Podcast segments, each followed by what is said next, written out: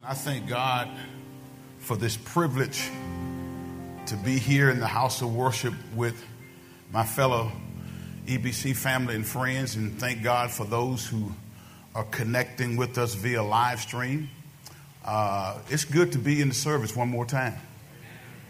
As a matter of fact, it is a blessing to be here in this place. Uh, there are many people who wish they had the opportunity to come and commune together like we are, but they're not able.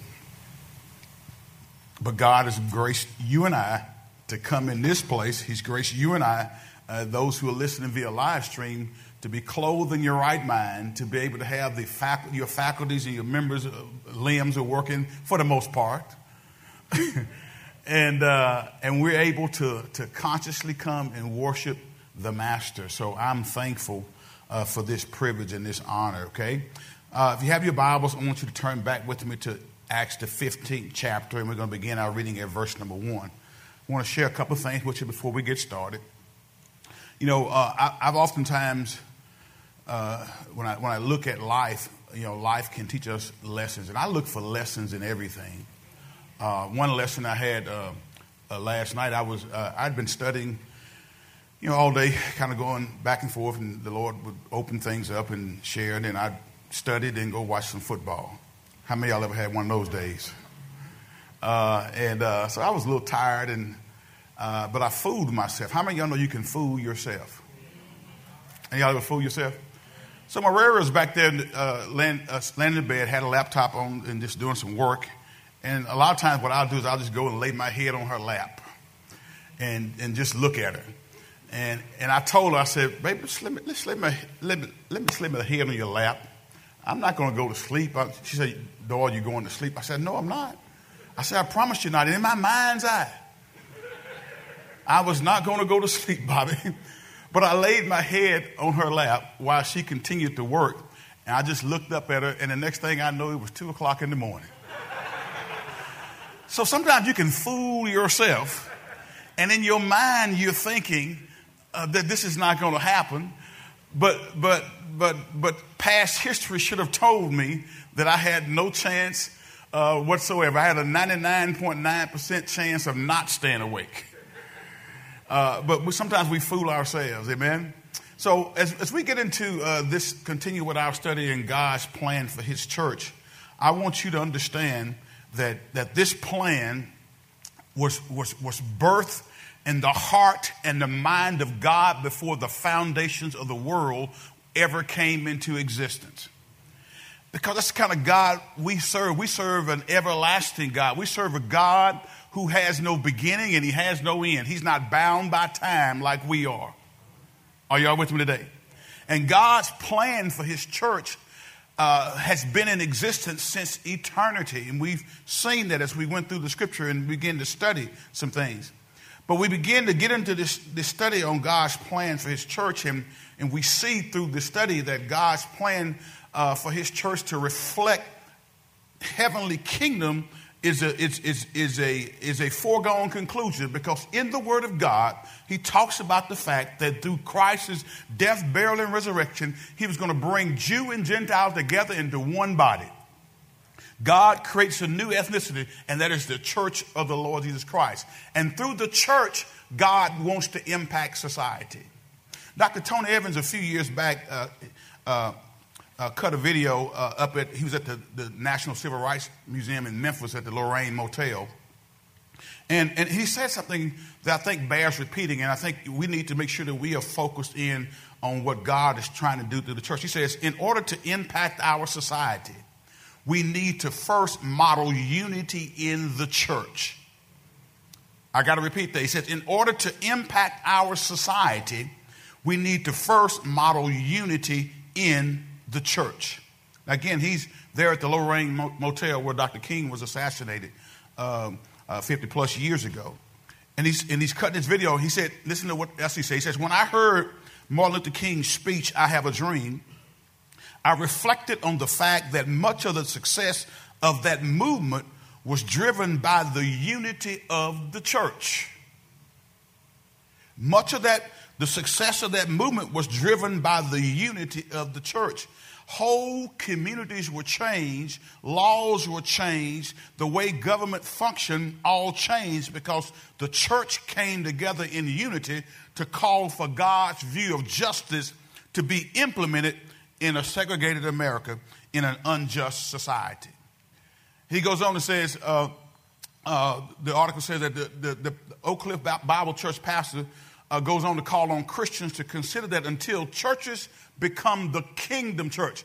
When we started this series, I gave you a, a list and definition of what, what a kingdom is and how a kingdom operates.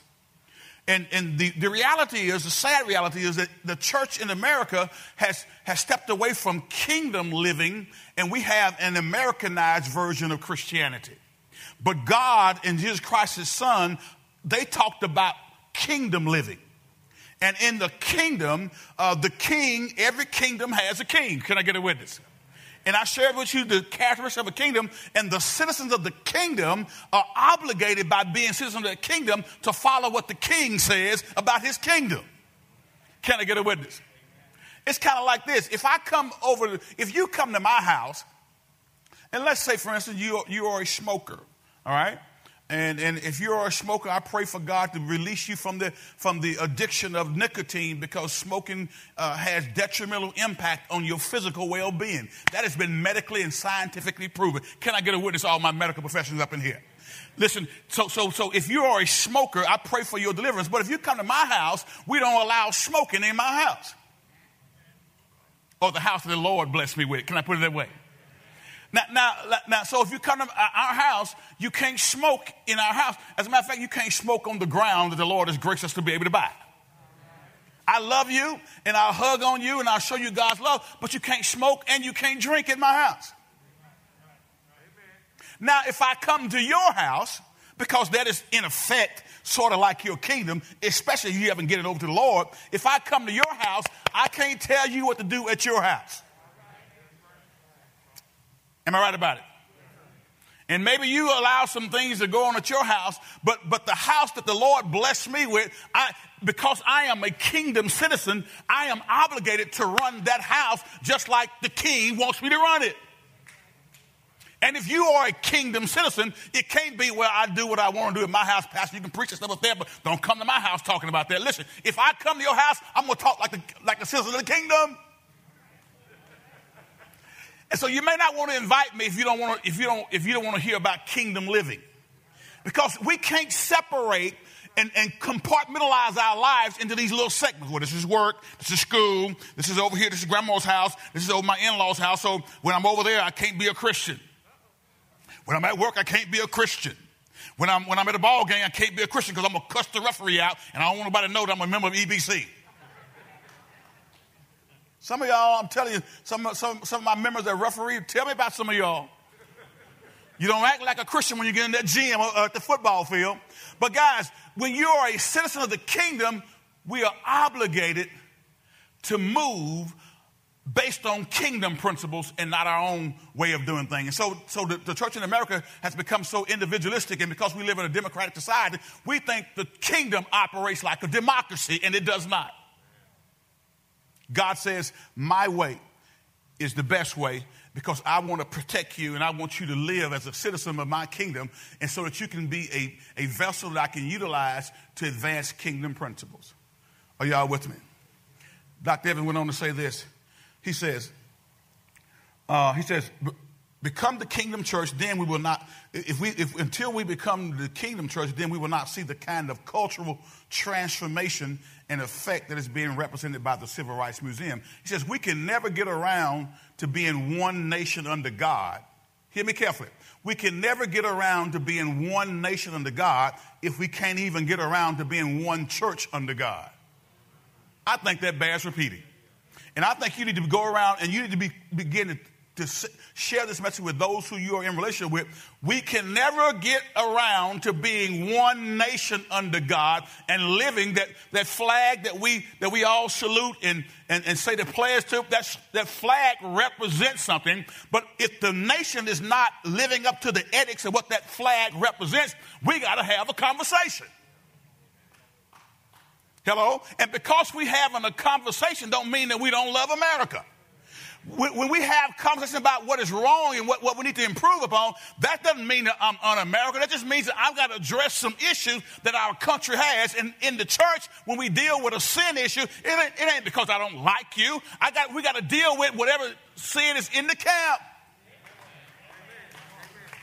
And because we deal with sin in the camp, and because we deal with your sin and my sin, don't mean that we don't love you. It just means that we're trying to operate according to the kingdom. He says we can never get around to being one nation under God if we can't even get around to being one church under God. A unified nation will never be realized, says Evans, until there's a unified church. When that happens, watch out for what God does for the nation. So, unified nation will not come until we have, a, first of all, a unified church. Now, look at Acts 15 chapter.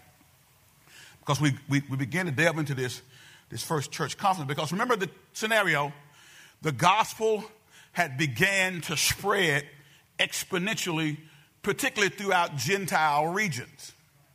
All right? Now, guys, you know the story, you know the history that this gospel being spread to Gentile regions was God's plan all along. And God had told, and Jesus Christ had told his disciples to, to, to go and tarry and wait, into, wait in Jerusalem until you be endued with power from on high, until the Holy Spirit was ushered into the earth realm. And when he was ushered into the earth realm on the day of Pentecost, that began the evangelistic move of the church of the Lord Jesus Christ. Now, now again, God told him to go into Samaria, Judea, into the uttermost parts of the earth. But guess what they were doing? They were staying right there where they were comfortable. And that's what most of us do. We stay right where we are comfortable. And we don't like to be uncomfortable. But let me tell you something, guys. If you're going to walk by faith, you're going to be uncomfortable. If you're going to think about Abraham, when Abraham was told to leave your, leave your kinfolk, leave all of your relatives, and go to a place that I'm going to tell you about. I'm not even going to show you where I'm telling you, but just leave. Now, would that have been uncomfortable for you? Uh, most of y'all uh, don't, don't like tra- changing any type of routine. Most of us don't like transition, but in order for God to change us, He has to transform us. And transformation calls for us doing something different than what we've always done. Are y'all listening to me today? So in Acts 15 chapter, this the, the, the, church was in Jerusalem, and, and then, then in order to get the Jerusalem church to, to move, God had to do what? Bring persecution. And we saw it in Acts, I think the seventh chapter, where, uh, where uh, uh, Stephen was stoned to death because of his testimony for the Lord Jesus Christ. He was stoned to death, guys. And then, then the, the, the believers, then all of a sudden, because of persecution, they spread. Guys, let's be honest about it. God would love for us to just hear his word and then move. That is the highest form of obedience. I heard the word, I understood the word. It was exegetically explained to me so I can hermeneutically apply it to my life today. And now I know what the word says and I move. That's God's best. But how many you know most of us don't move with God's best? We'll hear a word and we'll sit on a word. We'll hear a word about tithes and offerings, but we don't tithe and give our offerings. Or you say, well, tithes for the Old Testament. No, no, tithe was before the Old Testament, during the Old Testament law, and after the Old Testament law. Jesus in Matthew 23 and 23 committed the tithe, but you won't tithe. As a matter of fact, tithe should be the base of your giving. We should be under grace giving, which is far above what was required under the Mosaic law. If you really want to get technical about it, I could preach a sermon on that, but we don't have time today. My point is this once you know what the Word of God says about an issue, the highest form of obedience is to move based off what you've been taught, even when you don't feel it. Hello? I tell you all the time be obedient and let your feelings catch up to your obedience. Don't wait to feel moved. Move based off what the Word of God says. So they were sitting there hanging around in Jerusalem because, you know, they, they were comfortable there. And, and to be quite honest, some of them really didn't, didn't too care too much for Gentiles. Y'all know the story, right? I mean, they, they, they, they were sort of like, what was that? Who was that getting ready to go down to Nineveh? Was it Jonah? Jonah didn't like the Ninevites so much so he didn't even want to see them get saved. That's a, that's, a, that's, a, that's a strong hatred for somebody to refuse to minister to somebody because you don't want them to get saved and have a relationship with God. You're ready for them to go to hell. But God told them to move, but they wouldn't move, so, so, so they, they didn't move on his word. So then God begins to have to give us a word, then he'll begin to mess with our circumstances, our situations to get us to move. Some of y'all wouldn't have moved from that job, and, and now you're in your destiny had you not got laid off. Huh? God been telling you for 10 years, but you wouldn't move, so God had to dry the job up. God says, I got something better for you over here, but you won't move, but it's your divine destiny. So, in order to make you jump out in faith, I'm going to take the job away, that security blanket that you had. You've been there for 30 years. How many of y'all know that, that that's, that's an oddity nowadays? My wife is, uh, she's been working down at LSU Health Sciences now for, it'll be 33 years next September. And uh, I think one of her coworkers said, you know what? You are an oddity. We don't see very many people around here now who've been there for 33 years. But guys, let me tell you something. Uh, we can get comfortable in, in a thing, in a way of doing things, and then God may be trying to move us to something else, and, and because we, I'm talking about God moving you. I'm not talking about you doing something on your own. But when God gives you a rhema word, then you have to move on it. Amen? But, but they were not moving, so they stayed there because, first of all, they were not really uh, keen about going minister to the Gentiles. There was, there was racism, amen, in the church. And so God says, Okay, you won't move that way. So what I'm going to do is I'm going to bring persecution. I'm going to scatter you. And so as they scattered, they went to all these Gentile regions and began to preach the gospel, and Gentiles began to get saved. But there was still something in the hearts of the of some of these Jews. Jews in the Church of Jerusalem that had to be dealt with because they would still have to overcome some of their prejudices. All right? So get Acts 15, chapter verse number one. So as the as the church grows, now we begin to see Gentiles coming to the church, and the Gentiles had their way of doing some things, and the Jews had their way of doing some things because they were trained under Judaism. And so now it was the, the Gentiles' way of doing some things or not doing some things, and the Jews' way of doing some things were now in conflict. And how many of you know conflict can happen in the church? Conflict can happen in the church. Um, I'm going to read these first five verses. I'm, I'm going to read something that, that, that, that, that I read in my devotional reading. I think it's real good. It really blessed me, so I want you to hear it, okay? Acts chapter 15, verse number 1 says, when, While Paul and Barnabas were at Antioch of Syria, some men from Judea arrived and began to teach the believers, unless you are circumcised as required by the law of Moses, you cannot read that last part unless you are what? Circumcised as required by the law of Moses, you cannot be saved. Now, guys, how many y'all know that God didn't say that?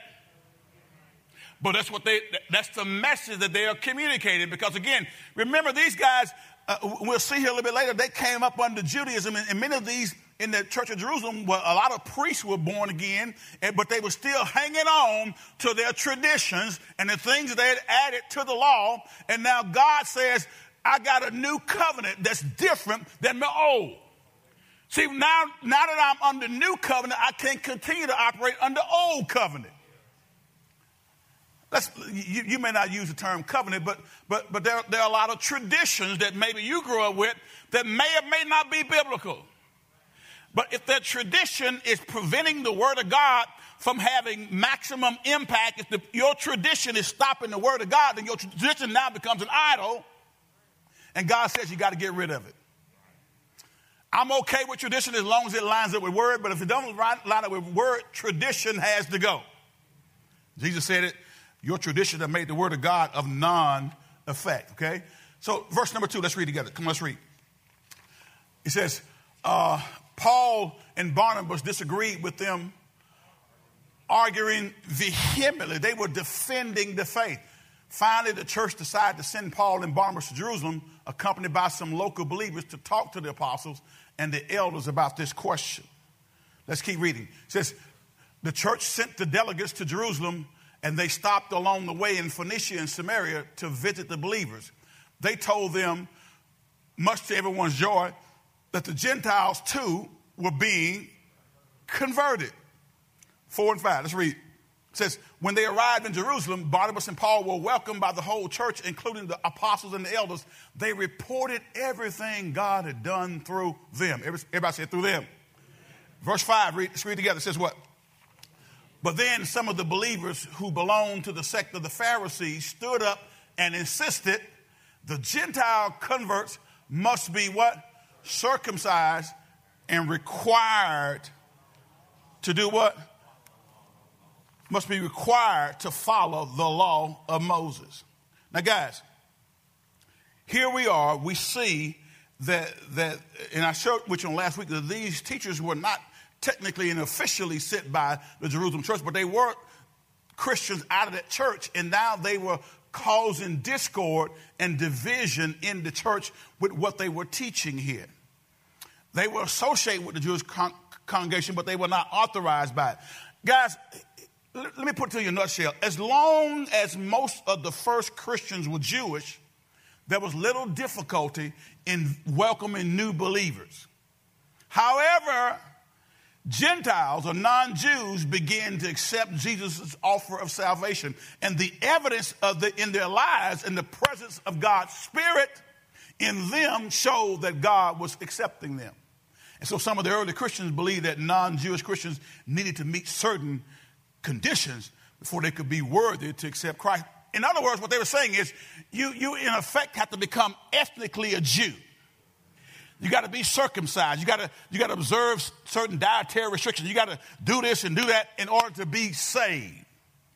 And that's what was happening in the church. And so the issue, uh, had it been allowed to, to, to fester, could have destroyed the church. It could have it could have caused great division in the church. And I told you the only math that Satan knows is what? Division.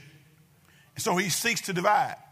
So every conflict that arises in the church, you can, you can trace it back. It's got some root in Satanism. It got some root in rebellion. And the Bible says rebellion is as the sin of witchcraft. Now, guys, it, it, it's, it's really not surprising that there, there were people in the Jerusalem church who were strong advocates of the law of Moses, but ignorant of the relationship between law and grace. Why is that, Pastor? Well, these people were Jews who had been trained to respect and to obey the law of Moses. Now, watch this, guys. I, I need this by a show of hands. How many of y'all grew up and you were told that it was a sin to cook on Sunday? Let me see your hands. Now, some of y'all, this is foreign. How many of y'all, when you grew up, it was a sin to wash your car on Sunday? Let me see your hands. You, you, you, some of y'all look around like, what, what are you talking about? Uh, I remember growing, if you saw somebody wash their car, you come up from church, you go, ooh. Because what they were saying is, it's a sin to work on Sunday, not realizing that the Sabbath day was not, man was not made for the Sabbath, but the Sabbath was made for man. Can I get a witness? So, so, so that, that, those are some simple things there, but the other thing that you grew up with traditionally, and, and, and in your mind, you felt funny if you did cook on Sunday. You felt strange if you did wash your car on Sunday because of your upbringing. But when you begin to get into the Holy Scripture and begin to understand that, that the Sabbath is not about that certain day, every day should be a Sabbath day for us. Every day should be a day where we set, set aside time to worship God. Every day should be a day to where we pull back and begin to, to focus in on our God. But these folks here, again, uh, they, they, they had, uh, they, were, they were steeped in, in tradition and, and, and they, they didn't understand uh, how the law related to grace. And so, because after all, they've been trained to this, but they, but they, but they did not, you know, you got, you got to remember something. The book of Romans, the book of Galatians, and the book of Hebrews, which all three of those books clearly do a great job of, of, of, giving us a picture of the relationship between law and grace. Those books had not been written at this time.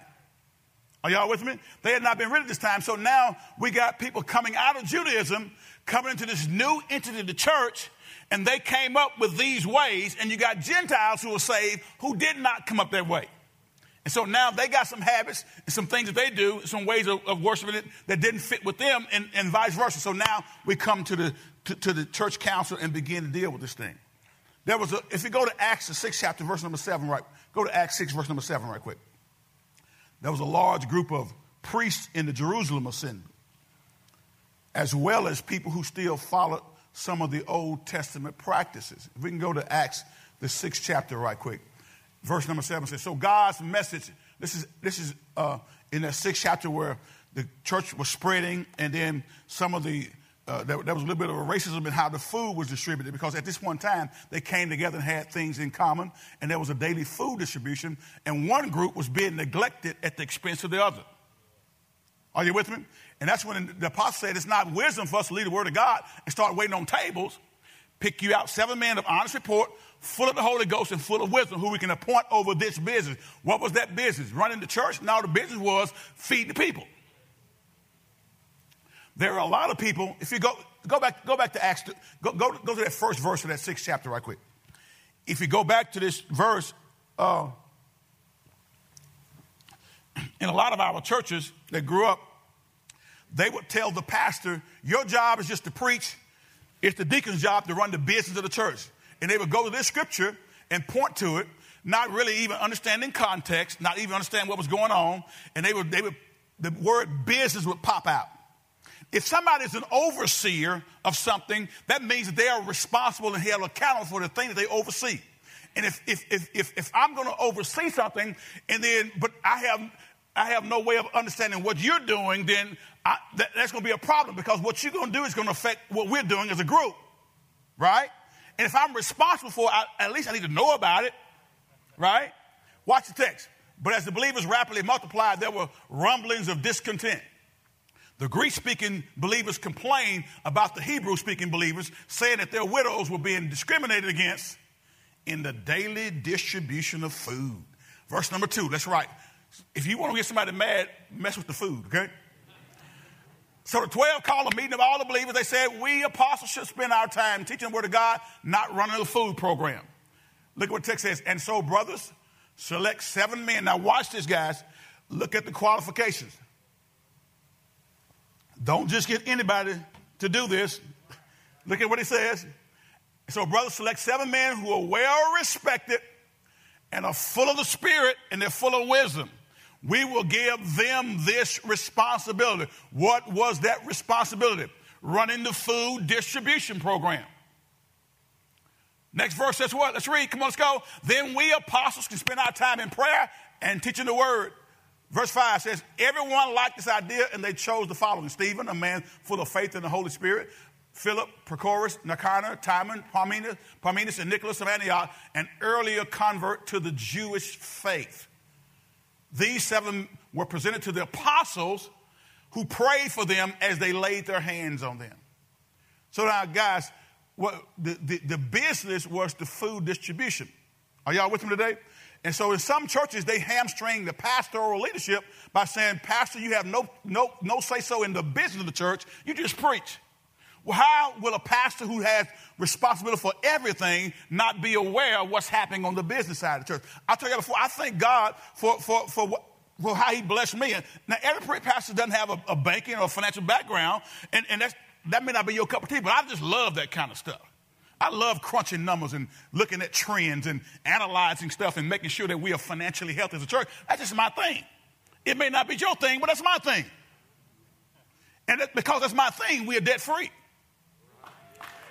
Because that's my thing that God gave me, we can do radio outreach ministry across 12 stations. We can send a $1,000 a month to Haiti for our mission church. We can do some other things because we're financially healthy. I thank God for it. But that's just my thing. Everybody say that's pastor's thing. All right? And, and so I promise you this that, that as long as I'm black, and I'm gonna be that I'm gonna be that way as long as I'm living, okay? As long as I'm black and I'm living, we're gonna do it God's way and we're gonna use prudent financial decisioning in the operation of the ministry of this church. Amen? So so so so the business was uh, food food distribution, but there's a spiritual side of that because, again, when you had the, the, the, the discrimination that was going on in there, something had to be done. Now, watch this, guys. Conflict in the church. I tell you, I was, I was reading something, and again, we, are going to pr- press on through this. Uh, there was a large group of priests. That, look, look, at verse number seven. This is what I want to get to. It says, uh, this same chapter says, So God's message continued to spread. Now remember, he told them to wait in Jerusalem until you be endued with power from on high. They tarried there, they waited there, they were having a good time, they were fellowship, they were communing, but they wasn't going. They were not moving. And so as a result, God allows persecution to come, and you see that it, it, begins to, to, to, really start in earnest there when Stephen was stoned to death. I believe it's in that seventh chapter. It says, so God's message continued to spread. The number of believers greatly increased in Jerusalem, and what? Many of the Jewish priests were converted too. So now, if you're a Jewish priest having that background, and that's what you've been accustomed to all your life, it'll be a little bit different to, to float and move a little bit differently than what you've always moved. Tradition is a, is, a, is a hard thing to break. Habits are a hard thing to break. Am I right about it? Some of y'all been used to doing things the same way for 25 years and you had not changed. And God says, I got to transition you to a new mode. I need you to move differently because I need you to reach some different folks. So, in order for you to move differently, I got to deal with your mind. I got to transform your mind because God transforms our behavior by changing the way we think. And now, now, as a body of believers, we're studying what God's plan is for His church because it's not our church. In America, we want it to be our church, but it's not our church, it is his church. And as long as we're here, we're going to do it the way he said for us to do it. Are y'all still tracking with me? So, so but, but conflict arose in the church.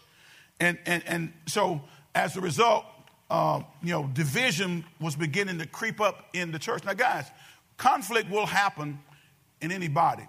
I was reading this, uh, uh this, this, this article, this devotional about conflict in the church.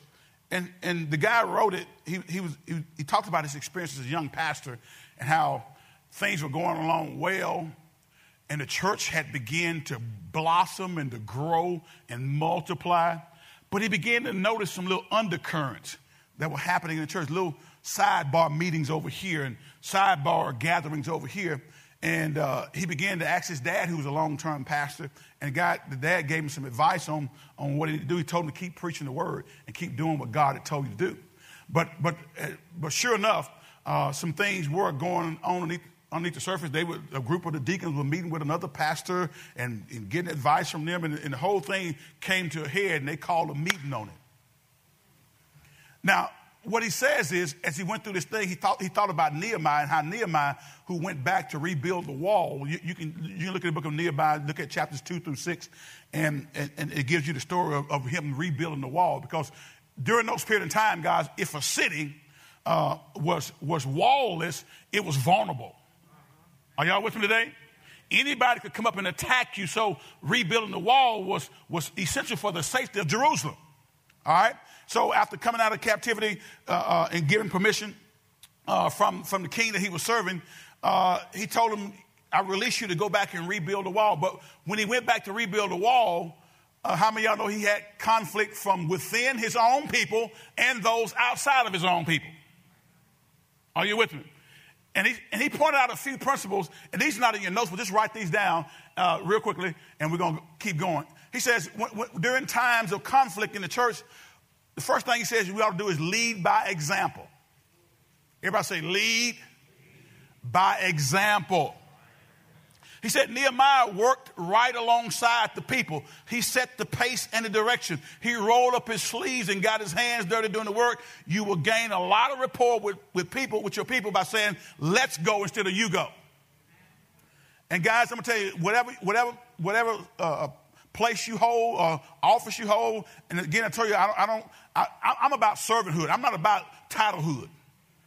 And so whatever you, wherever you are, you got to be willing to, to, do what you're asking people to do.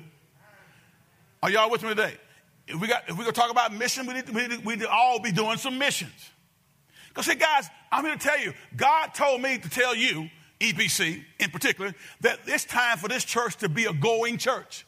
And if all you've ever done is came and studied and got foot on the word and never really went and practiced that word in your family's life, at work, or on the mission field, or, or wherever, then, then God is calling all of us out to get out of our state of, of, of being just settled right here in the four walls and begin to take the stuff outside the four walls.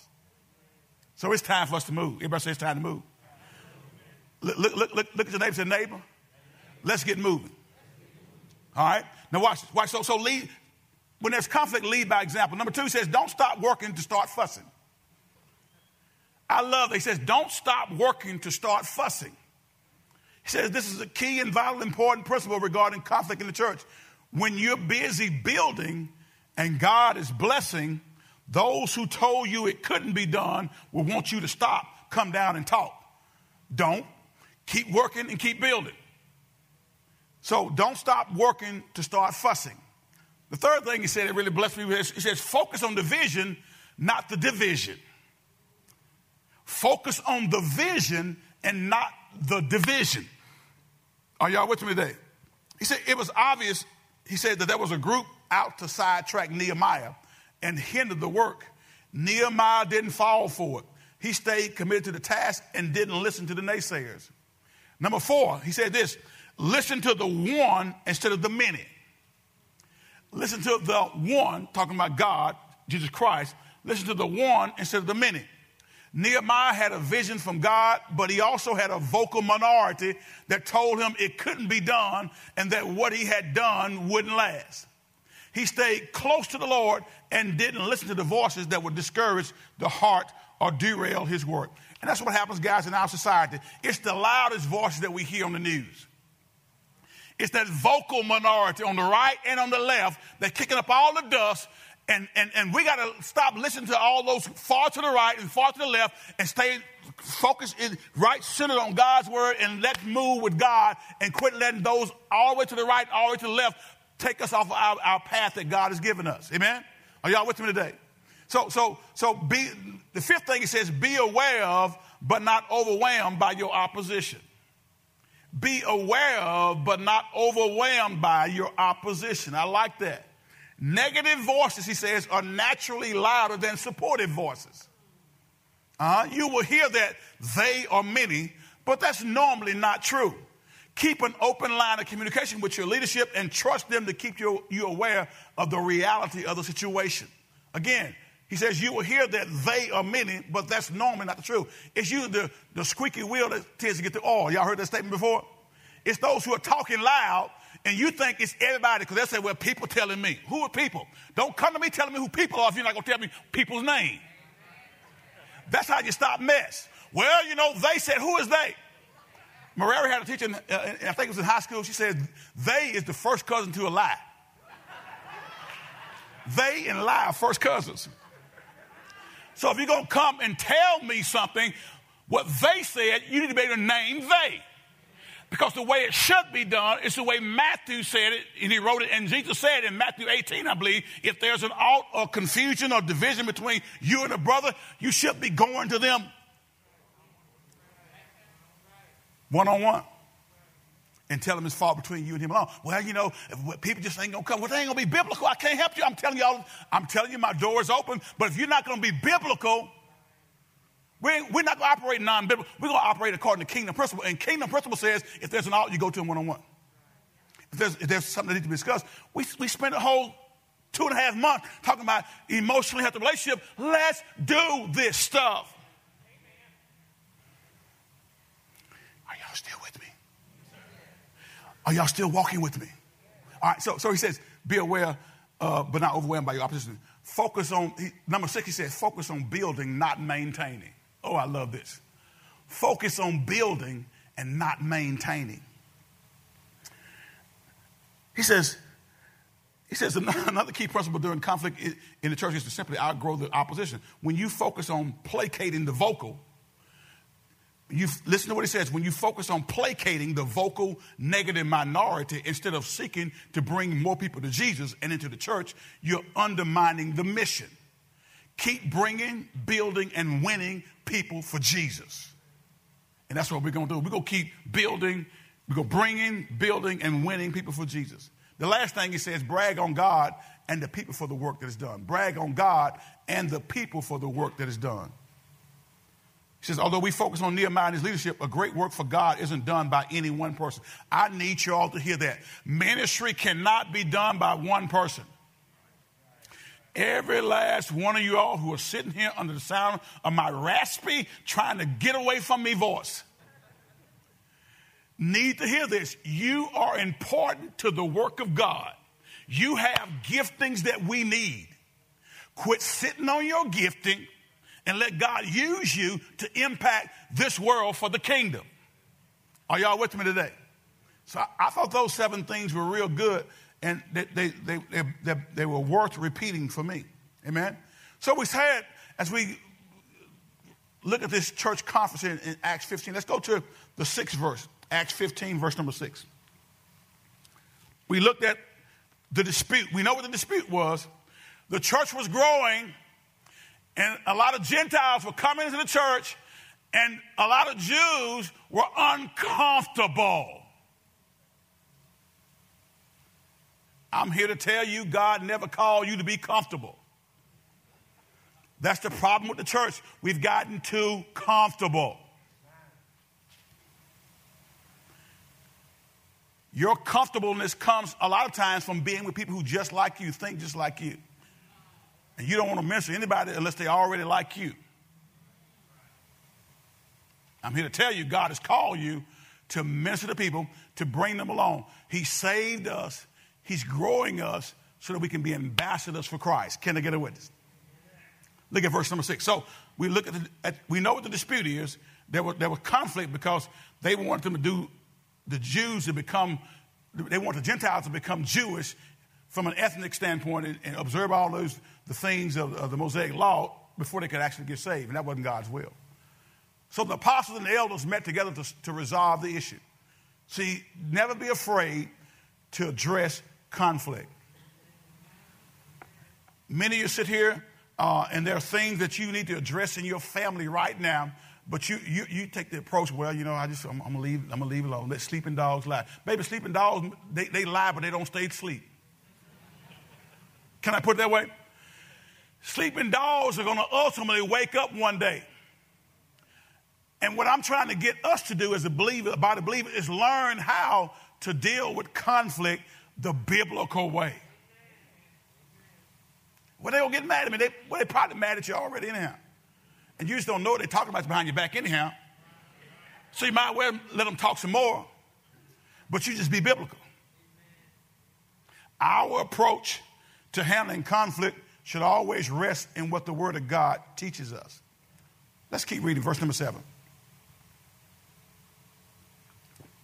At the meeting, after a long discussion, Peter stood and addressed them as follows Brothers, you all know that God chose me from among you some time ago to preach to the Gentiles so that they could hear the good news and what?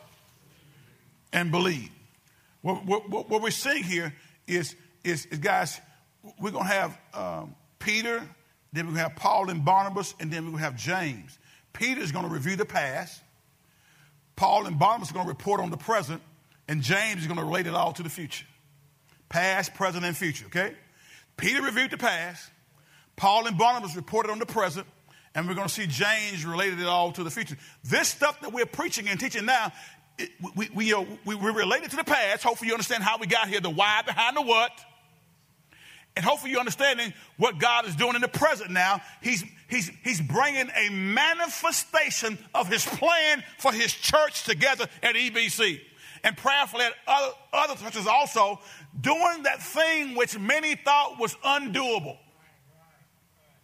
Causing a, a, a level of unity that, that boggles the mind of the person who only looks at things from a, an Americanized version of Christianity rather than a kingdomized version of Christianity. We need to have a kingdom race theology rather than critical race theology. Have a kingdom race theology, and you got a kingdom race theology and, and, and push it out to the world, then the world begin to see how we should get along on the common ground of Christ Jesus. So, so look at Peter. He reviewed the past. Now, now, you know, the, the Bible says after a long discussion, Peter got up. Now, Peter, that, that kind of lets me know that, that Peter, Peter used some patience here, unlike he did before he was filled with the Holy Ghost. How many y'all remember reading in the gospel when he was walking with Jesus? Peter was very impulsive, wasn't he? He was the first one to stand up and say something. He was the first one to do something. But now, after Pentecost, after he's been filled with the Holy Ghost, now Peter is beginning to exhibit some patience. Maybe you don't have any patience because you're in filled with the Holy Ghost. You don't have the Spirit of God controlling you, so you just you just pop off at the mouth like Peter used to do. But we get the impression here that Peter sat patiently while those who were questioning what was going on uh, and he waited on the Spirit of God to direct him. Now, Peter reminded the church of four important ministries that God had performed for the Gentiles, ministries in which he, Peter, had played an important part. These are not on your notes, but just jot these down right quick. First of all, God made a choice that Peter should reach the, preach the gospel to the Gentiles. That was God's choice, that Peter should preach the gospel to the Gentiles. Look at verse number seven. Okay? Jesus had given the keys of the kingdom to Peter. You saw it over in Matthew 16 and 19, right? And he had used them to open the door of faith to the Jews, the Samaritans, and the Gentiles. Text says, at that meeting, after long discussion, Peter stood and addressed them as follows Brothers, you all know that God chose me to, from among you some time ago to preach to the Gentiles so that they could hear the good news and believe. So, first of all, God made a choice that Peter should preach the gospel to the Gentiles. Second thing is, God gave the Holy Spirit to the Gentiles to bear witness that they truly were born again. He gave the Holy Spirit to the Gentiles to bear witness that they had been truly born again. Look at verse number eight. Come on, let's go. And guys, I, I shared this with you long last week, lest they doubted that the, that the Gentiles could have had the same experience they had. They, they were, it was confirmed that they were filled with the Holy Ghost because they spoke in other tongues, just like the, the, the Jewish apostles and disciples did on the day of Pentecost. So they could not deny it because they spoke in tongues and they saw them working, amen, amen, alongside other believers in, in, in, promoting the gospel of Jesus Christ. God knows people's hearts. Everybody say, God knows my heart.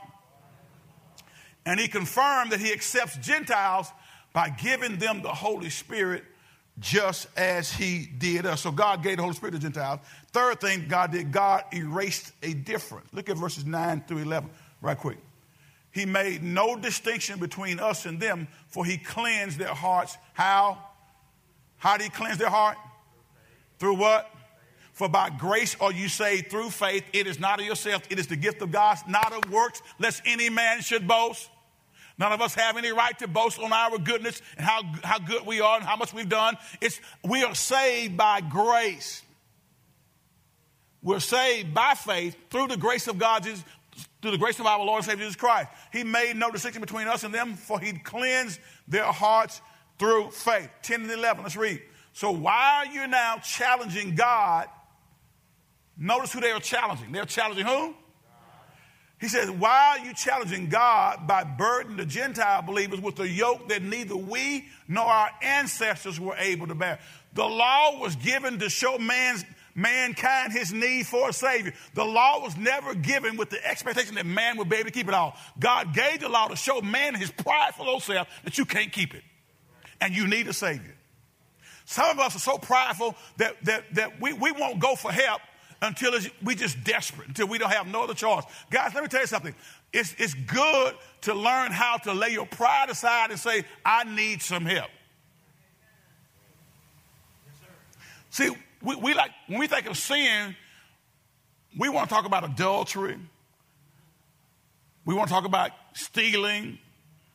We want to talk about all these things that, that, that, that we name, but pride is a sin.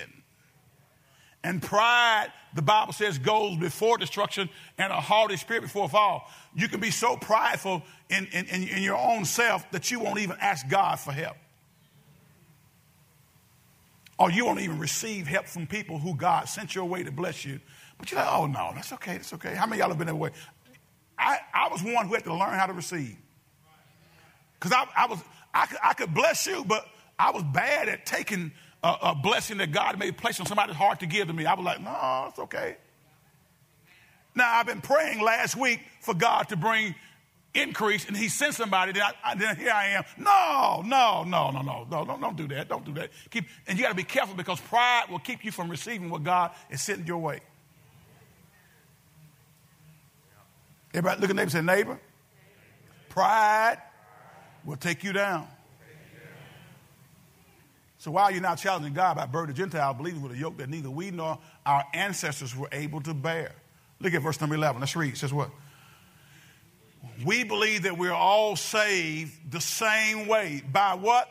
The undeserved grace of the Lord Jesus. Guys, none of us are saved by our goodness and how much we come to church, and we ought to come to church, but how much we serve, and we ought to serve. We're not saved by much doing, but we're saved by receiving Christ Jesus as our Lord and Savior. So God took down, He erased the difference. Now, this is different because it's a transition going on. God had put a difference between Jews and Gentiles, and it was the task of the Jewish religious leaders to protect and maintain that difference. That's why they had such a hard time understanding the new covenant because in prior years, they were given the responsibility of, of, keeping it different and separate. But that was just God's plan for that dispensation under the dispensation of law, it was God was working to bring the master through that lineage of people. And he had to protect that lineage of people so that the master could be born through them. Are y'all getting me here? Who is the master? It is Jesus Christ, who we commonly say he came down through 42 generations to be born in a manger in Bethlehem. God had to protect the seed because there was a whole lot of debauchery going on under the old covenant, just like it was in the new covenant. But God said, I'm going to protect this seed because this is my way of redeeming mankind. I'm going to pour out of myself, be born in a manger in Bethlehem, and, and I'm going to go to the cross of Calvary, die, and resurrect from the grave so that I can make the way for man to come to me.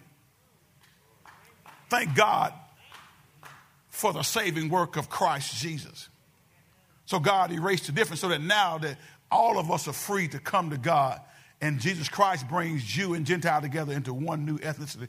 That's the church of the Lord Jesus Christ. So, so God erased the difference. Fourth thing, um, he says here, is that they removed the yoke of the law because they couldn't keep it and they were trying to force that on some other people and they weren't going to be able to keep it. I thank God that we have the Savior, Jesus Christ, who died on the cross for our sins. I thank God that we are, are, are, are in a position where we can go before God, not because of our goodness, but because of what Christ did for us out on Calvary. So, so Peter reviewed the past. Paul and Barnabas again reported on the present. Here, look at verse number 12 uh, of, this, of this same chapter. Verse number 12 of chapter 15 says, Well, Everyone listened quietly as Barnabas and Paul told about the miraculous signs and wonders God had done through them. Among whom?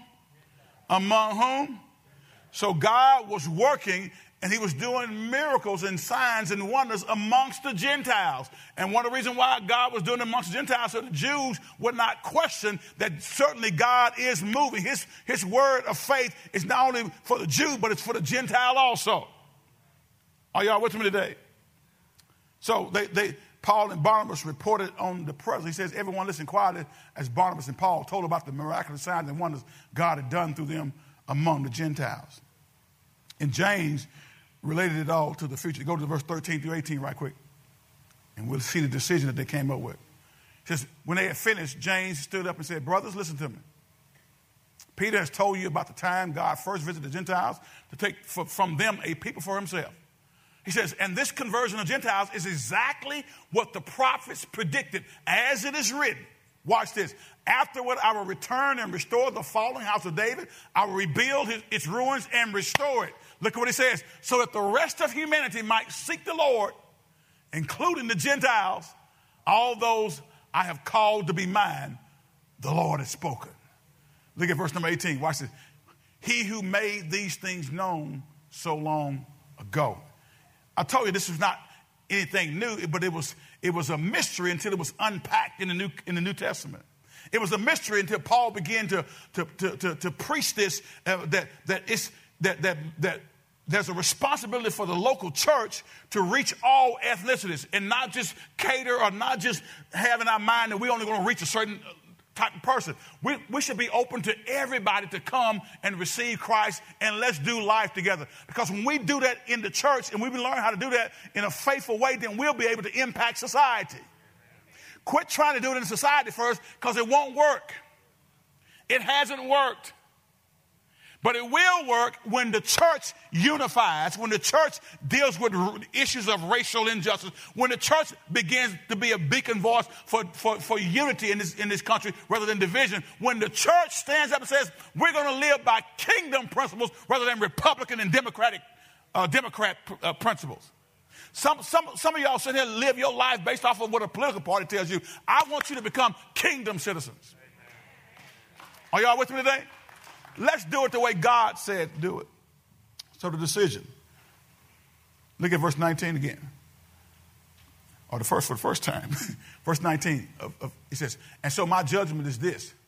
So my judgment is that we should not make it difficult for the Gentiles who are turning to God. Now, these, these leaders were directed by the Holy Spirit, and, and the church made a twofold decision. And I'm, I'm going to summarize this for you so we can move on. They made a doctrinal decision about salvation, and they made a practical decision about how to live the Christian life. Okay?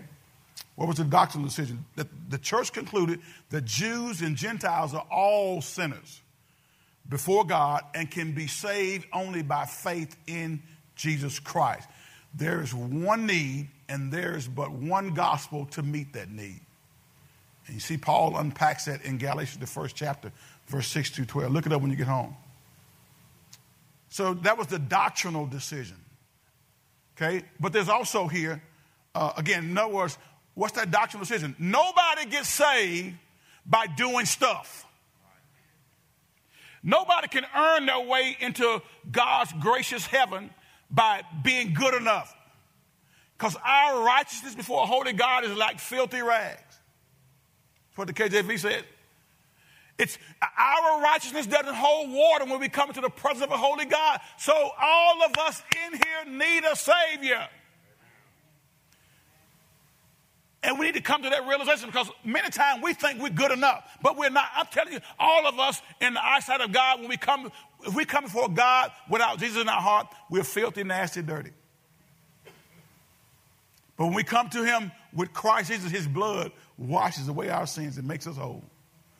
Aren't you glad about that? Glory to God. So the doctrinal decision. Uh, so Jew and Gentile, none, nobody is saved by doing good stuff. Are you with me? We're saved by grace through faith in Christ Jesus. So the practical decision. This letter asks for obedience to two commands and a willingness to agree to two personal concessions. The two commands were that the believers avoid idolatry and immorality sins that were especially prevalent among the Gentiles. Yeah, because they, they got saved. This is kind of uh, uh, what was happening in the church at Corinth. He's writing to the church at Corinth, and there was all kinds of sexual immorality going on in the church. Similar to today. I said similar to today. Sexual immorality. People were suing one another. Christians were going to court and suing one another over church matters. That's happening today. And the Bible is very clear about that, and you can look it up. Um, I don't have time to go there. The Bible is very clear about that, that Christians, church matters should never be uh, settled in a secular court. Can I say it again? Church matters, things of theological constructs should never be uh, have to go to a secular court, court for a decision. If a pastor is trying to pastor a church and the people don't want him there and him trying to stay there, how are you going to pastor somebody who don't want to be led? By you. I, love all of y'all. I promise you I do. I love every last one of y'all in here. But I can't pastor you if you don't want to be pastored. And there are some people who don't want to be pastored. They want to have a church home, but they don't want to pastor. You want a preacher to come and preach, tell you some good stuff, then leave me alone, pastor. Don't get in my business. I'm here to tell you, I'm going to be all up in your business. Because the Holy, the Holy Spirit is going to be up in your business, and I'm going to keep, I'm going to stay in your business. Now, so you either, you either learn to love me or hate me. But I'm going to be in your business. How do I know that? Because God has a word for every last one of us. All of us have stuff that need to be dealt with, and I'm not going to bite my tongue. I'm going to preach the gospel of Jesus Christ and pray that word would act, will perform surgery in your heart and begin to cut that stuff out that shouldn't be. Because all of us got some junk in there that needs to come out.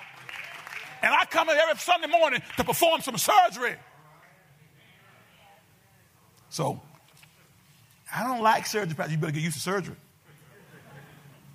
And don't come here with no anesthesia on you. You know, don't.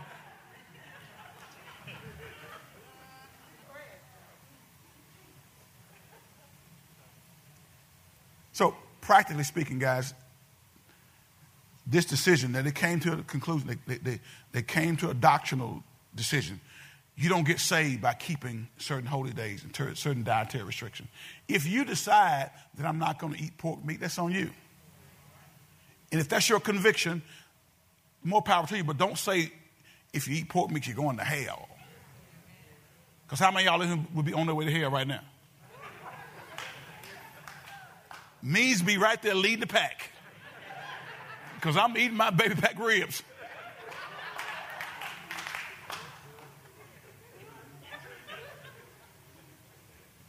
I can show it to you, scripture. I don't have time to go there, but you know the Bible says if if if, if we basically what it says is if no, no, thing don't call anything unclean. That's what we told Peter when he gave him the vision, right? He said, you, you, you, you, you talking about all these dietary restrictions. He said, nothing I made is unclean. He said, just bless it before you eat it. If you want to eat a raccoon, eat a raccoon.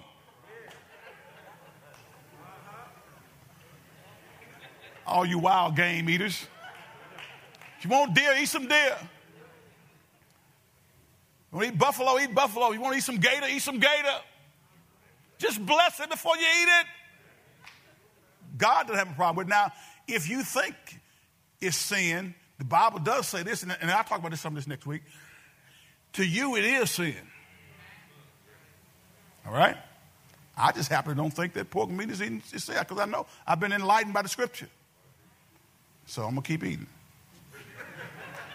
As long as my doctor tells me it's okay. And I got I got to go for a checkup, so I got to I got to flush my system before I go. All right, guys, can we get out of here? So, practically speaking, this decision accomplished at least three things. And, and, and I'm going to hit these and we'll, we'll pick back up next week, okay? Number one, it strengthened the unity of the church and kept it from splitting into two extreme law and grace groups. See, un- un- unless you deal with stuff it's going to cause division in your family, in your place of employment, on the team that you're playing on. I remember playing ball at Tech, and there were times when we had to call a team only meeting, no coaches involved. And we had to discuss some stuff and get that on the table. Because if the team has all these, these undercurrents going on, they can't play as a team, and it, it, it, it, it, it stunts your ability to be successful on the football field. But there are times when, when we have when we when we talk about things, when we issue, when we deal with things, let's let's let's come and let's talk about it. And let the word of God govern our decision, not how you feel and what you think. Let's find out what the word says. Well, but Pastor, I just don't I, I just don't think there's no need for a mother in the church. Well, okay, what is God's plan for his church? What have y'all here's your assignment. Go and ask somebody who you know is a Christian tell me what is the mystery of the church? Just ask them that and see how puzzled they look. Go and ask them, what is the mystery of the church? And how does that apply to what's happening in today's church culture? Ask them that. All right, because I think it's important. If, if God says he re- it was a mystery, He's revealed it, and it's a part of His plan, you know what it is Jew and Gentile together in one body a new ethnicity is created.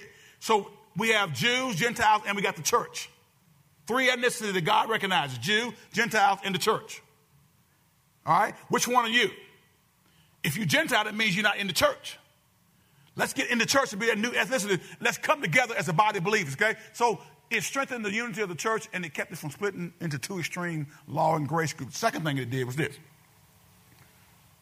And, and, and by the way, that was not a doctrinal compromise by the way, okay? It was not a doctrinal compromise because we see in the book of Jude in verses 3 and 4 that we are to defend the faith that God has entrusted with us. Some people want you to compromise what the Word of God says.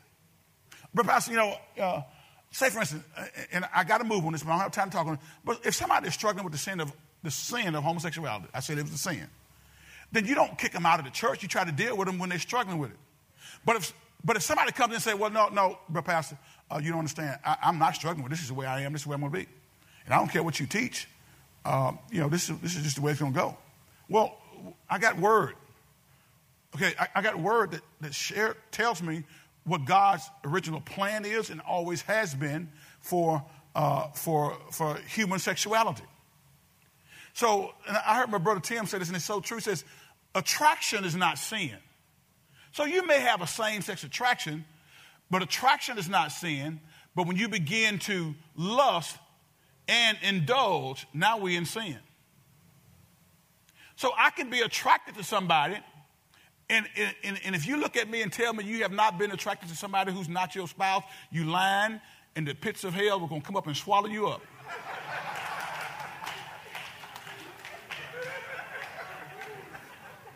I don't know where that came from. But the attraction is not the sin.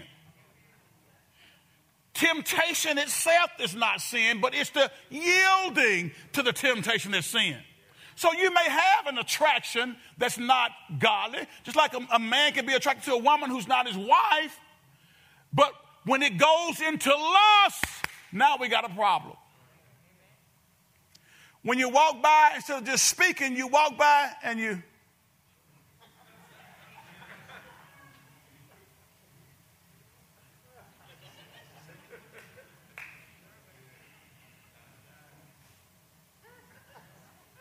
I got to get out of here. y'all.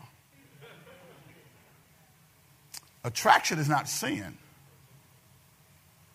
It's what you do with the attraction that's going to determine whether you enter into sin. So if somebody is struggling with something, they're battling with something, they know the word of God says, hey, let's let's help them. Don't don't don't condemn them to hell. We're here to help. But some people are of the opinion that you got to compromise with me. You got to say that what I'm doing is right or you don't love me. No, baby, I love you enough to tell you what's right. Okay? All right. Second thing, watch this. I got to get out of here. Second thing, it made it possible for the church to present a unified, a united witness to the lost Jews. And we're, we're going to read, we'll read Romans 4 14. It's, I got to go to that. I don't have time today, but we'll go to it. Okay. It made it possible for the church to present a united witness to the lost Jews. See, guys, our disunity is causing us to not be relevant in the culture. Y'all do know that, right? I mean, by and large, churches are, are, are, have declining attendance all across this country. Churches are, uh, churches are closing their doors like, not, like you, you wouldn't know what.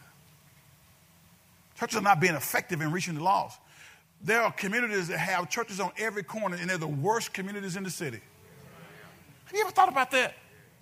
We should, we should be the power source. We should be the influencing, the stabilizing force in the community. And we're on every corner, but no change is being affected in our community. That's a powerless church. Third thing, we'll pick it back, back up next week. It brought blessing as the letter was shared with the various Gentile congregations. Now they, okay, they, they agreed to certain things, and, and again, we, will hit it next week and we'll, we'll close it out. But they agreed to certain things. They compromised in some areas, but it didn't compromise on doctrine. God's plan for his church is being manifested. Now, faith, when you walk in faith, it, it means that sometimes you're not going to be comfortable. I know when I'm walking in faith because I get a little antsy. I'm like, okay, now, Lord, I don't see how this is going to work out. I don't know where the resources are going to come from. I don't know who the, where the people, uh, the giftings are, are we need for this particular area. But God, we're going to keep doing it the way you said do it. We're going to trust you. Yeah, I get a little uncomfortable, but I'm still going to trust. I get a little antsy, but I'm going to trust. God has a plan for his church.